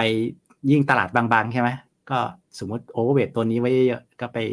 เคาะออเดอร์ให้มันขยับขยับให้มันไป mark ราคาให้มันดีๆหน่อย performance ปิดปีจะได้โบนัสดีๆหน่อย ก็มีหลายทฤษฎีนะ อันอันนี้เป็นข้อสันนิษฐานที่มาที่ไป แต่ว่าประเด็นก็คือว่ามันขึ้นแบบที่พี่แบงค์บอก แล้ววันนี้อืมเราจะมาดูในภาพรวมว่าเฮ้ย มันขึ้นจริง ๆ ใช่ไหม มันขึ้นแล้วโอกาสไม่ขึ้นเนี่ย ด้วยสถิติที่ระดับแบบสามสิบปีมันเป็นยังไง แถมอีกเรื่องด้วย January effect นะครับอะเราดูแบบ Santa Claus Rally ก่อน Santa Claus Rally เนี่ย ถ้าเราดูภาพใหญ่เอาภาพใหญ่ S&P 500 นะ ตั้งแต่ปี 94 ก็ประมาณ 30 ปีนะครับกลมๆเอ่อเดือนตุลาเอาทั้งเดือนก่อนนะ เป็นเดือนที่ค่าเฉลี่ยแล้ว อันนี้ผลตอบแทนรายเดือนค่าเฉลี่ยนะเอ่อเป็นบวก เป็นบวกประมาณเปอร์เซ็นต์หนึ่ง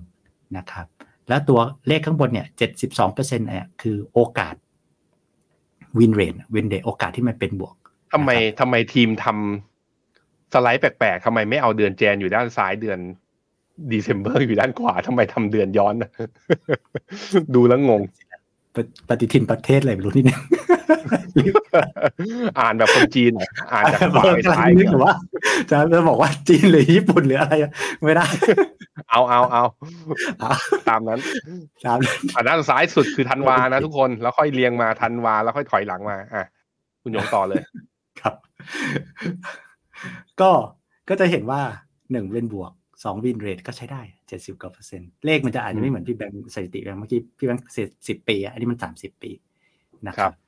แต่เราให้เช็คไหนๆก็นี่อีกแป๊บเดียวใช่ไหมฮะสัปดาห์สุดท้ายแล้วเดี๋ยวเผื่อ January effect ด้วยอืม January effect นะคือ January effect ก็เหตุผลก็คือแบบว่า เปิดมาหุ้นมักจะขึ้นด้วยเหตุผลหนึ่งสองสามสี่นะครับ ซึ่งก็ถ้าเป็นเหตุผลฝั่งฝั่งสหรัฐเนี่ย มันก็จะมีคนมาเขียนบอกว่า เช่น บางทีสหรัฐเขาจะมีเรื่องไอ้ ขายหุ้นที่ขาดทุนเพื่อเอามาลดหย่อนภาษีใช่ไหมครับ ลดรายจ่ายภาษี แล้วก็บอกว่าเออบางคนก็ลักษณะขายไปตอนสิ้นปี แล้วก็มาซื้อกลับต้นปี แต่ว่าเหตุผลก็จะแย้งกับซ a นต้าคอร์ดนะนะครับซึ่งอย่างที่ผมบอกไอ้เรื่องเหตุผลเนี่ยเป็นเป็นคนที่เราพยายามตีความกัน แต่เอาเป็นว่าสถิติเนี่ยไม่ต้องตีความเชื่อง่ายสุดนะครับ January effect เนี่ยมอพอมาดูทั้งเดือนนะเฮ้ยเอาดูแท่งสีส้มกับสีแดงนี่ก่อน คือดูทุกปีเลย ห้าสิบห้าเปอร์เซ็นโอกาสที่จะเป็นบวก บวกครึ่แค่งๆศูนย์สองเฮ้ยไม่ค่อยดี ใจไม่เออค่อยดี คือตอนแรกดูเออคือดูสถิติโดยรวมก็ใจไม่ดีเหมือนกัน แล้วบอกเฮ้ยโกหกละ เป็นเรื่องมโนกันเอง แต่ว่าพอไปกลาง พอไปกลางตัวเลขรายปีดูมาขึงดูกับทีม แล้วบอกอ๋อเจอละมันมีเอาไลเออร์คือมันมีปีที่มันหนักๆเดือนเดือนหนึ่งอยู่ก็คือพวกปี 2008 2009 2020นะครับไอ้พวกปีวิกฤตอะปีวิกฤตดอทเอ่อ2008 2009 แล้วก็ 2000อะพวกปีวิกฤตใหญ่ๆอะเดือนหนึ่งมันจะไปตกช่วงเดือนหนึ่งพอดี แล้วมันลบแรงมาก เราถอดปีพวกนั้นออกอืมมาเป็นเส้นสีเทากับจุดสีม่วง คือก็จะเห็นว่าเฮ้ย January effect พอถอดปีพวก outlier ออกนะ จะเห็นว่าเดือนหนึ่งเนี่ยดีขึ้นเยอะมากเลยนะครับอืมแล้วก็ win rate เนี่ยในเดือนหนึ่งเนี่ยดีขึ้นเหมือนกัน แล้วก็เฮ้ยโอเค ดูเหมือน January effect ยังสมเหตุสมผล อ่า แต่นี้เราคือเราดูทั้งเดือนเลยนะนะครับ อืมประมาณอืนั้นมฮึมันแต่ว่ามันบนเงื่อนไขอย่างนี้ใช่ไหมเหมือนเงื่อนไขว่าไม่เกิดวิกฤตอะไรนะใช่ไหมถูกต้องถูกต้องอ่าบนเงื่อนไขใช่ใช่คือเราเราแยกเพื่อให้ดูว่า ถ้าเราคิดว่าเป็น soft landing ไปก่อนนะมันหน้าภาพมันน่าจะเป็นอย่างไรอะไรเงี้ยนะครับ อืมพูดอย่างนี้ก็แปลว่าก็น่าสนใจในการลงทุนนะ ถ้าใช่สมมติว่า Santa Santa Claus Rally กับ January Effect เนี่ยคุณหยง มันเกิดกับเฉพาะตลาดหุ้นอเมริกาไหมที่อื่นมันเกิดด้วยปะมันก็จะอันนี้ส่งส์ไปคือคือเวลา อันนี้จากความทรงจำนะมันจะอันนี้ส่งส์กันไปความทรงจำแต่ว่าในเชิงสถิติต้องไปเช็คดู วันนี้เช็คมาแค่ S&P 500 ให้ดูอ่าอืมแต่ว่า S&P มันคือตัวพ่ออะพ่อถ้าพ่อตลาดโลกถ้าพ่อมันวิ่งอะพ่อไป ลูกที่แข็งแรงก็มักจะวิ่งด้วย แต่ลูกที่อ่อนแอก็มักจะไม่วิ่งตาม อ่าอ่าถูกถูตากมนั้นแล้วกันถูถูถูถูแต่ที่อยากให้ดูอีกแบบอืมละเอียดลงไปอีก คือมันจะคล้ายๆกับ คือ inspire มาจากทวิตเตอร์ของพี่แบงค์อะไรอืมว่าห้าวันสุดท้ายเนี่ยใช่ไหมมันวิ่งเราก็บอกว่าเมื่อกี้เราดูทั้งเดือนเนี่ย แล้วแล้วถ้าดูเป็นเขาเรียกอะไร เป็นราย รายเอ่อรายสัปดาห์ รายสัปดาห์ นะครับครับรายสัปดาห์ขอต้องขอไปheadline นะ headline คัดเกินลืมแยกนะฮะเอ่อรายสัปดาห์ก็คือเราแยกเป็นรายสัปดาห์สัปดาห์เลสุดนะท้ายอะบวกสัปสองสัปดาห์สุดท้ายอะบวกมันมาบวกสองสัปดาห์สุดท้ายส่วนใหญ่แล้วอืมนะครับอืมแล้วก็บวกสองสัปดาห์แรกหลังปีใหม่เหมือนกัน พอไป week ที่สามสี่ก็เริ่มแห้งๆเหมือนกัน อ่าอืมอ่าพอยิ่งซูมมาเนี่ย Santa Claus Rally กับ January Effect เนี่ยยิ่งชัด แล้วก็พูดได้ง่าย ๆ ว่า สองสัปดาห์สุดท้ายสองสัปดาห์แรกอะก็บอกว่าชื่นใจ enjoy กันไปก่อนนะครับโอเคจะได้ไปเที่ยวเพราะฉะนั้นปีใหม่สบายใครที่อ่าเหลือวงเงินในการซื้อ tax saving นะไทยอืม ESG SFF RMF เหลือแบ่งไว้เล่นระยะสั้นด้วยเหมือนกัน เพราะว่าไอสถิติเนี้ยที่เราเอามาคุยอะมันไม่ได้คุยกันอีกสิบปีข้างหน้านะอันนี้คือคุยกันสั้นๆเพราะฉะนั้นมันแปลว่าโอกาสซื้อระยะยาวเพื่อลดหย่อนภาษีมี ถ้าลดหย่อนภาษีเต็มแล้ว แล้วเงินยังเหลืออยู่แล้วกะเก็งกำไรระยะสั้น Santa Claus Rally กับ January Effect เนี่ยจากสถิติ เราคิดว่าปีนี้ก็ยังมีโอกาสอยู่ ไม่ว่าคุณจะพลาดตอนเดือนตุลาหรือเดือนพฤศจิกาไปแล้ว แต่สัปดาห์สุดท้ายของปีนี้กับสัปดาห์หน้าเอ้ยเอ้ยสัปดาห์ที่หนึ่งที่สองของเดือนมกราก็ยังมีโอกาสอยู่นะครับอะพี่หยงงั้นไปดูสถานะ call ของฟิโนเมนาณตอนนี้หน่อยว่าเรามีสถานะอะไรอย่างไรกันบ้างอืมณตอนนี้ครับ ครับ ตอนนี้ถ้าเป็น tactical call นะนะครับ ก็นี่อนาคตก็เราเป็น Mr. Messenger call นะ ก็เป็นอตอนนี้มีที่เป็นสถานะ buy นะครับก็เรียกว่ายังเข้าได้เต็มที่ก็มี SCB Next นะครับของค่าย ARK นะครับ แล้วก็ตัว US Small Cap นะครับก็มีทั้ง Passive นะ SCB RS 2000 นะครับ แล้วก็ Active SP US Small นะครับ ส่วนตัวอื่นเนี่ยขอปรับเป็นโฮก่อน เพราะว่ามันอาจจะเรียกว่า เรียกว่าสัญญาณมันอาจจะ weak ไปหน่อยเนอะไม่ได้ตาม pattern ที่เราอยากได้แต่แรกนะครับ แล้วก็เดี๋ยวตัวนี้เดี๋ยวตัวที่ขอรอ confirm อีกนิดนึงนะดูตลาดนะครับแล้วก็เพราะว่าตลาดทางฝั่งอเมริกาเขาปิดกันอยู่วันสองวันนี้หยุดกันอยู่นะแล้วมันก็เพิ่งมาแตะอยู่ดีระบาทก็มาทะลึ่งแข็งเอาตอนนี้เลยอืมนะครับก็เดี๋ยวรอดูเปิดพรุ่งนี้ก็ว่ากันอีกทีนะครับ ก็โอเค NEVT Core เหมือนเดิมครับนะครับ แล้วเราก็คิดว่าณตอนนี้นะ ทีมก็ดูดูๆกันอยู่คิว่าซื้อได้หมดยัง carry ยังซื้อได้หมด แล้วก็ยังอือฮึปีหน้าเนี่ยคิดว่ายังไม่ได้มีอะไรที่ที่จะปรับหรือปิดนะครับ ก็ยังสำหรับผมนะ ถ้าเอาเน้นสั้นนะอืมแล้วก็ไม่ใช่กอง tax saving ในทั้งหมด MEVT core เนี่ยผมเลือก SCB KEQTG อืมผมคิดว่ารอบของ DRAM มา Semiconductor เริ่มเห็นการกลับมาแล้ว ผมคิดว่ายุคของ AI มันบอกเราแล้วต้องตั้งแต่ตอนต้นปี ผมคิดว่าเอหุ้นตัวอื่นนอกจากเจ็ดนางฟ้าที่ไปในด้านเทรนด์ของ AI เนี่ยจะได้อืมประโยชน์มากขึ้น ตลาดจะเห็นมากขึ้น และน่าจะเป็น key driver สำคัญนะ คือเป็นตัว out perform ถ้าตลาดอเมริกาไม่ recession เป็น soft landing เวลา GDP มันโตต่ำๆอะมันไม่ได้หมายถึงว่าทั้งตลาดทุกสมมตินะ ว่าบอกว่า expected return ของ S&P 500 ปีหน้าเหลือ 3% มันไม่ได้หมายถึง500ตัวนั้นจะ3%ถูกมันจะมีตัวที่บวกแรงๆตัวที่แล้วไปมันร้อยหนึ่งจนร้อยร้อยหนึ่งผมว่าไอ้ตัวที่บวกแรงๆอะยังอยู่ในหุ้นกลุ่ม tech ยังอยู่ในหุ้นกลุ่มประพวกอ่า growth stock เพราะฉะนั้นอย่าพลาด อย่าพลาดอืมอืมอืมกลุ่ม semiconductor แล้วก็เกาหลีเนี่ยผมคิดว่าเป็นตลาดหนึ่งที่อยู่ทั้งใน model port แล้วก็ใน MEVT Call เนี่ย ที่น่าครับสนใจแต่ถ้าแบบว่าจะไปสายแบบกลางๆนะ คุณหยงอะเขาก็จะบอกผมว่าคุณแบงค์พี่แบงค์พวก tech อะมันแพง เวลาเราคุณดูอะเราเป็นนักลงทุนเราต้องมองเรื่อง valuation เพราะฉะนั้นมันมีแพงบ้างแต่เราก็ต้องหาตัวถูกและสมเหตุสมผล คือได้อย่างสบายใจ คุณหยงก็จะเลือกตัวล่างผมรู้ อ่าใช่ AF ใช่ mode ไม่แต่อันนี้ก็นี่ผมจะชอบมากเหมือนกัน ตัวนี้ก็ชอบมากเหมือนกันอ๋อเหรออ๋อเหรออ่า AF แต่ว่า mode พี่หยงผมบอกเล่าให้ฟังหน่อยว่าเอาคาแรคเตอร์ของมันเป็นยังไง แล้วก็อ่ามีเอาลุกยังไงบ้างอืมครับคาแรคเตอร์จริงๆเอฟโมดเนี่ยเขาไม่ได้เกี่ยงว่าไม่เอาหุ้นโกลด์นะเขาเคยซื้อหุ้นโกลด์เขามีพวกเช็นนางฟ้าบ้าง แต่มันต,ต่างนี้ครับ คือเขาจะเลือกหุ้นที่มีเรียกว่ามี business model อะมีขอบเขตคูเมืองปราการนะครับ ที่แข็งแกร่ง แล้วมีแวสำคัญอีกอันนึงคือมี valuation มี upside เหลือจากการประเมินมูลค่า อันนี้คือถ้าเป็นสาย VI เนี่ยโอ้คำคำว่าการประเมินมูลค่ามันยิ่งใหญ่มาก ฉะนั้นพอเอาสองอันนี้มารวมกันเนี่ย มันทำให้เขานะโดยปริยายบางครั้งเขาก็จะแบบ ถ้าอะไรขึ้นมาเยอะแล้วเขาจะเทคเขาจะขายออก ซึ่งอืมซึ่งมันก็แปลว่าคือต้องบอกว่าเทคเอาผู้ฟอร์มอย่างที่บอกเขามีพวกพวกเจ็ดนางฟ้าเคยมีอยู่นะ แล้วมีอยู่ด้วย แล้วมันน้อยลงเขาเทคออกเรื่อยๆ เพราะว่ามันเป็นทริกเกอร์ใครทีเดียเขาให้เอาออกนะครับฉะนั้นฉะนั้นก็มันก็เป็นลักษณะของคล้ายๆจริงๆมันเป็นพอร์ตที่แอคทีฟมากนะครับเรื่องหุ้นเลยตัวมันจะหมุนหุ้นไปเรื่อยๆนะครับฉะนั้นใครไม่แน่ใจในสไตล์นะแต่รู้สึกว่าเออฟังเรื่อง US สมเหตุสมผลดี AF mode นะครับแต่ใครอยากไปแบบ ลุ้นซิ่งโตเร็วๆฟื้นเร็วๆผมคิดว่าเกาหลีผมก็เห็นด้วยเลยครับผม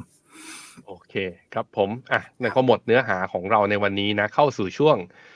อ่านคอมเมนต์ของคุณผู้ชม แล้วก็มาตอบคำถามบางส่วนเดี๋ยวผมกดให้แล้วอันไหน ผมตอบได้ผมตอบอันไหนตอบไม่ได้ผมโยนให้พี่หยง ซึ่งก็ส่วนมากก็จะโยนให้พี่หยงนั่นเองนะฮะคุณพันวิริยะ เขาบอกว่า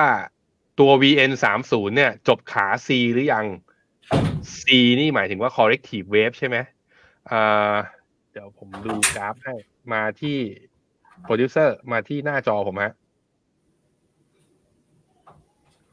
วันนี้ VN 3 0นะ บวกขึ้นมา 1.3%ขึ้นมายืนเหนือเส้นค่าเฉลี่ย 50 วันกับตัว 20 วัน ภาพสวย Buy Signal ใน MACD เกิดแล้ว RSI ขึ้นมายืนเหนือ 50 ทุกอย่างบอกว่าทรงดูดีมากขึ้น ผมวัดอืมขาเอาตรงๆนะไอตอนที่ VN 3 0ปรับฐานจากเดือนกันยาลงมาทำจุดต่ำสุด ที่วันที่หนึ่งพฤศจิกาเนี่ย ผมวัดว่าตรงเนี้ย ยังไม่ได้เป็น คือเขาเรียกว่ามันยังไม่ใช่ ABC อะมันยังไม่ใช่ ABC และมันอาจจะไม่ใช่ ABC ก็ได้ ก็เลยแบบว่าถ้าในขา e d w a v ผมนับไม่ถูกนะตรงนี้ แต่ว่าการที่เวียดนามเนี่ย วันเนี้ยดีดขึ้นมาเนี่ย ผมคิดว่าเรามาลุ้นกันเถอะว่า ฟิโบนัชชี38.2 ซึ่งตรงกับเส้นค่าเฉลี่ย 200 วัน ถ้าสามารถผ่านได้อีกครั้งหนึ่งจะเป็น buy signal ครั้งสำคัญของเวียดนาม ให้เราได้เข้าลงทุนกันอีกรอบหนึ่งสำหรับผมนะ เวียดนามยังเป็นอนาคตยังสดใส เพียงแต่จังหวะ timing ในช่วงที่ผ่านมาสัญญาณทางเทคนิคอาจจะแบบว่าไม่ค่อยเอื้อเท่าไหร่ เราเลยให้โฮอยู่ในตัวเอ่อตัว tactical call แต่ตอนนี้มีโอกาสเปิดลุ้นมากขึ้น ปีหน้าหวังว่าจะเป็นปีที่ดีของเวียดนามเช่นเดียวกัน ไปที่สวัสดีทุกคนนะครับ คุณวีวินบอกว่าผมใส่ชุดเต็มทั้งเช้าทั้งค่ำเลยใช่ถูกต้องครับวันนี้วันเดียวนะ ร้อนมากเลย คือใส่เหมือนอากาศหนาวไม่ได้หนาวเลยนะ ผมว่าวันเนี้ยอากาศมันเริ่มไม่ได้หนาวเท่าเดิมแล้ว มันเริ่มแบบมันเริ่มอุ่นมากขึ้นแล้วนะฮะคุณแวนดี้เขาบอกว่าคุณหยงพ็อปน้อยไปหน่อยนะจริงทีหลังรู้สึกนี่ก็ยืมหลานมาแล้วนะสามีเขากวางอะนะ กวางกวางอะไรไม่ยอมแซงคนอื่น เฮ้ย ตายละ ถ้าถอดสี ตอบไม่ได้ นี่ไง กวางเลนเดียว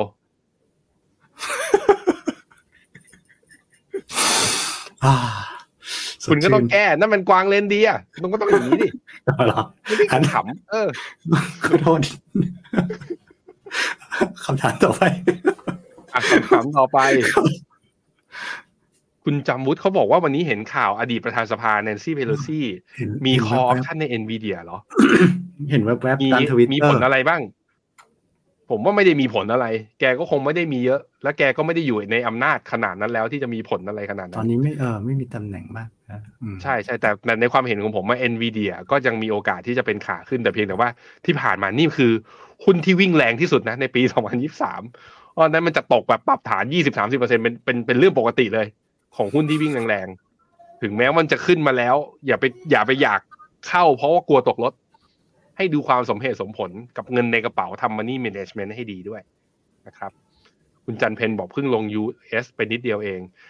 อยากให้อะไรขึ้นลงอันนั้นน้อยๆ อยากให้อะไรมันลงนะลงเยอะๆ ตอนผมรู้สึกว่านักลงทุนไทยอะต้อง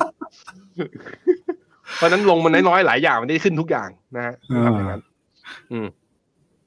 คุณแซมซ่าเขาถาม ตัว KUSX Nasdaq ก็คือตัว Nasdaq ร้อยนะ ตัวนี้ของกสิกร ขายออกไปแล้วครึ่งหนึ่ง ซื้อมาตอนสิบหกวันนี้ยี่สิบสองเป็นพี่หยงพี่หยงเอาไง ตัวหุ้น Nasdaq นี้ขายไปแล้วครึ่งหนึ่งที่เหลืออยู่ทำไงต่อซื้อเพิ่มไหม ถ้าถ้าเล่นสั้นผมก็เล่นตามสเต็ปอืมไม่ถึงไม่ถึงเมื่อกี้หลังปีใหม่สองวีควีคนี้อีกวีคหนึ่งอะไรเงี้ยเนี่ยผมว่าถ้าถ้าเล่นสั้นก็ที่ ถ้าสมมติถ้าเล่นแต่ถ้าถ้าเล่นยาวหน่อย ก็ไม่อืมซื้อเพิ่มก็ไปค่อย แต่ก็ไม่ขายนะ ก็ไปรอ enjoy ต่อไปแล้วค่อยไปขายปีหน้าอืมครับ ครับผม คุณแซมซ่า เออ พูดถึงอันนี้หน่อยกองพวก healthcare sector อืมคุณหยงว่ามันจะเป็นยังไง ในหลังจากนี้ที่ดอกเบี้ยกำลังจะกลับเป็นเทรนลง เออ ผมว่าก็คงจะขึ้น แต่อาจจะไม่ perform เท่าคนอื่น อืม ผมคิดอืมแบบนั้นนะครับ ก็แปลว่าถือได้ ถือได้ต่อ ถือได้ถือได้ถือได้ครับถือได้อ่าฮะโอเค ไปที่เขาบอกว่า Mister X บอกว่าจริงๆสารพัดเอฟเฟกต์นะตอนนี้ Window Dressing Effect Tax Saving Fund Effect อันนี้เอฟเฟกเฉพาะอ่าพอร์ตไทยนะ Santa January Effect แล้ว Election Effect Election ปี ปีหน้าเนี่ยเพียบเลย ปีหน้าเนี่ยเพียบแต่ตอนเนี้ยไม่มี ตอนเนี้ยไม่มี ปีหน้าเนี่ย key highlight เนี่ยผมคิดว่ามีอินเดีย และอีกที่หนึ่งคือนู่นเลย ต้นเดือนพฤศจิกาปีหน้าคืออเมริก US election อืมอืมอ่าอันนั้นน่าสนใจน่าสนใจครับอะมีอีกคนหนึ่งครับ คุณ GTO GTE 11 กองทุน UGIS เข้าทยอยหรือว่ารอเข้าทีเดียว ถ้ายังไม่เคยมีมาก่อนเอายังไงดีตอนนี้ ผมว่า ผมว่าถ้าถ้ามองยาวอะ มองยาวผมว่าเข้าเลย เพราะว่ายิวคือมันอยู่ใน timeframe ที่ดูอะยิวมันมันไม่เคยมาขนาดนี้หลายสิบปีแล้ว แต่ถ้าต้องยอมรับยิวก็ลงมาเร็ว ถ้าจะแบบจะทยอยแบ่งไม้ perfect timing หน่อยผมว่าก็ทำได้เหมือนกัน อืมพี่แบงค์มองไงได้ครับอืมอืมเอ่ครับ ผมมองว่ายังพอมี upside แล้วก็กองอืมตราสารหนี้มันเอาไว้ถือยาว ถ้าไม่มีเลยแล้วมีหุ้นล้วนๆหนักๆอะ จะไปรู้ได้ไงว่าปีหน้าหุ้นมันจะวิ่งดีอย่างปีนี้หรือเปล่า เรามีความหวังเรามีได้ แต่ว่าเราต้องอยู่บนความเป็นจริงของการทำ asset allocation ซึ่งผมคิดว่ากองทุนยูจิสมันทำหน้าที่ในการ คือตอนเนี้ย ผมคิดว่าตราสารหนี้มันไม่ได้ correlation ไปทางเดียวกันกับหุ้นในอดีตที่ผ่านมาแล้วอืมตอนนี้มันจะเริ่มสวนทางไงใช่มันจะเริ่มพยุงพอร์ตได้นั้นถ้าไม่มีเลยแนะนำว่าเข้าตาม proportion ตามความเสี่ยงที่ตัวเองรับได้นะครับอ่ามียังมาเรื่อยๆนะ คุณจันเพนผมขออีกสองคำถามนะฮะ KUSA M Renew K Chain ชอบอันไหนอะพี่หยง ผมเหรอก็จะบอกว่าชอบทุกตัวก็กระไรอยู่ ชอบอันไหนก็ ชอบมากที่สุดเออชอบชอบมากที่สุดก็จะเป็น ผมชอบอิมรีนิวชอบอิมรีนิวอ่าเพราะมันเป็นของที่ยังไม่ไปเออมันก็นิดนึง แต่ตอนมันก็ไม่ได้ลงเยอะนะ ปีสองพันยิบสองอะไรเงี้ยก็ไม่ได้ลงเยอะ ไม่ได้ลง อืมอืมเพียงแต่ว่ามันผมชอไม่บยอมธีมขึ้นแบบตามชาวบ้านทีมสะอาดไอ้สะเคอาดยูอะไรเอเงี้ยเริ่ม rebound แล้วใช่ไหมอ่า ครับ จริงก็ได้หมดเลยได้หมดเลย อืมครับผม ขอกอง S S F อินเดียหน่อยไป K อินเดียฮะ ไป K อินเดียเลย นะฮะนี่คุณมิสเตอร์เอเขาบอกว่าให้ผมใจเย็นๆไม่ต้องเครียดนะ เดี๋ยวปีหน้าคืนทุนกันแล้วโอ้หวังว่ามันจะเป็นอย่างนั้นนะ หวังจริง ๆ หวังจริงๆอยากให้ทุกคนนะ กลับมาคืนทุน มีแต่คนบอกผมนะสัญญาว่าถ้าจีนกลับมาเท่าทุนเนี่ยจะขายออกหมดแล้วจะไม่เอาจีนอีกแล้ว มันก็ไม่แน่นะไอตอนที่เราขายออกหมดมันอาจจะวิ่งต่อก็ได้ ใครจะไปรู้นะฮะแต่ว่ายังไงก็แล้วแต่ต้องติดตามสถานการณ์ เรามีหน้าที่ในฐานะของ FINNOMENA นะ เราเป็นแพลตฟอร์มซื้อขายการลงทุน และเราก็เป็นแพลตฟอร์มให้ความรู้ เรามีหน้าที่ให้ความรู้ในสิ่งที่เราเห็น เรามีหน้าที่ว่าเราต้อง take เรา take view เพื่อให้เห็นว่าเราเชื่อว่ามันตลาดมันมีมุมมองแบบไหน แต่คนตัดสินใจคีย์ซื้อคีย์ขายกับกดรหัสพินเนี่ยเราไม่ได้รู้รหัสพินของคุณนะคุณต้องกดเอง เพราะฉะนั้นผมคิดว่ามันเป็นหน้าที่ของเรานักลงทุนทุกคนในการเรียกว่าเฝ้าติดตามตลาด อย่างเขาเรียกว่าอย่างต่อเนื่องหาโอกาสการลงทุนอยู่เสมอ ผมเชื่อว่าเราอยู่ในตลาดยาวๆเนี่ย เราจะเก่งมากขึ้น และก็เมื่อถึงจังหวะสุกงอมนะผลตอบแทนจากการที่เราแบบว่าเฝ้าติดตามและขยัน แล้วฝึกปรือฝีมือเนี่ย มันจะออกดอกออกผลได้ เมื่อเช้านี้พี่ปั๊บเขาให้ผมอวยพรคริสต์มาสอืมนักลงทุนไปแล้ว เพราะฉะนั้นรายไอตอนปิดตอนเย็นเนี้ยวันนี้เนี่ยผมให้พี่หยงเป็นตัวแทนของทีมงานของฟิโนเมนาแล้วกันในการอวยพร ลูกค้าและนักลงทุนทุกคนอะพี่หยงปิดท้ายรายการให้หน่อยครับ ก็ ปีหน้าขอให้หุ้นจีนขึ้น และนักลงทุนไทยจะสดชื่นขึ้นแค่นั้นนะครับ ครับ ก็เป็นประมาณเป็นการอวยพรสั้น ๆ ที่ได้ใจความนะและทุกคนน่าจะหวังแบบนั้นอะทุกคนขอบคุณมากสำหรับวันนี้นะ ในรายการ FINNOMENA Live เนี่ย เจอกันใหม่อีกที ปีหน้าเลย วันที่แปดสัปดาห์แรกเนี่ย เนื่องจากว่าอ่า วันที่หนึ่งมกราเนี่ยเรายังหยุดกันอยู่ เพราะฉะนั้นก็ไม่มีไปเจอกันอีกทีวันที่แปดแต่อย่างไรก็แล้วแต่ตั้งแต่วันพรุ่งนี้ไปจนถึงปลายปีเนี่ย จนถึงวันพฤหัสเนี่ยยังมี Morning Brief เพราะฉะนั้นใครที่ยังเฝ้าติดตามสถานการณ์การลงทุน หรือว่ายังแบบว่ายังอยากเห็นหน้าปั๊บทุกวันทุกวันก่อนที่จะไปเที่ยวปีใหม่ก็รบกวนกลับเข้ามาด้วยตอนเช้า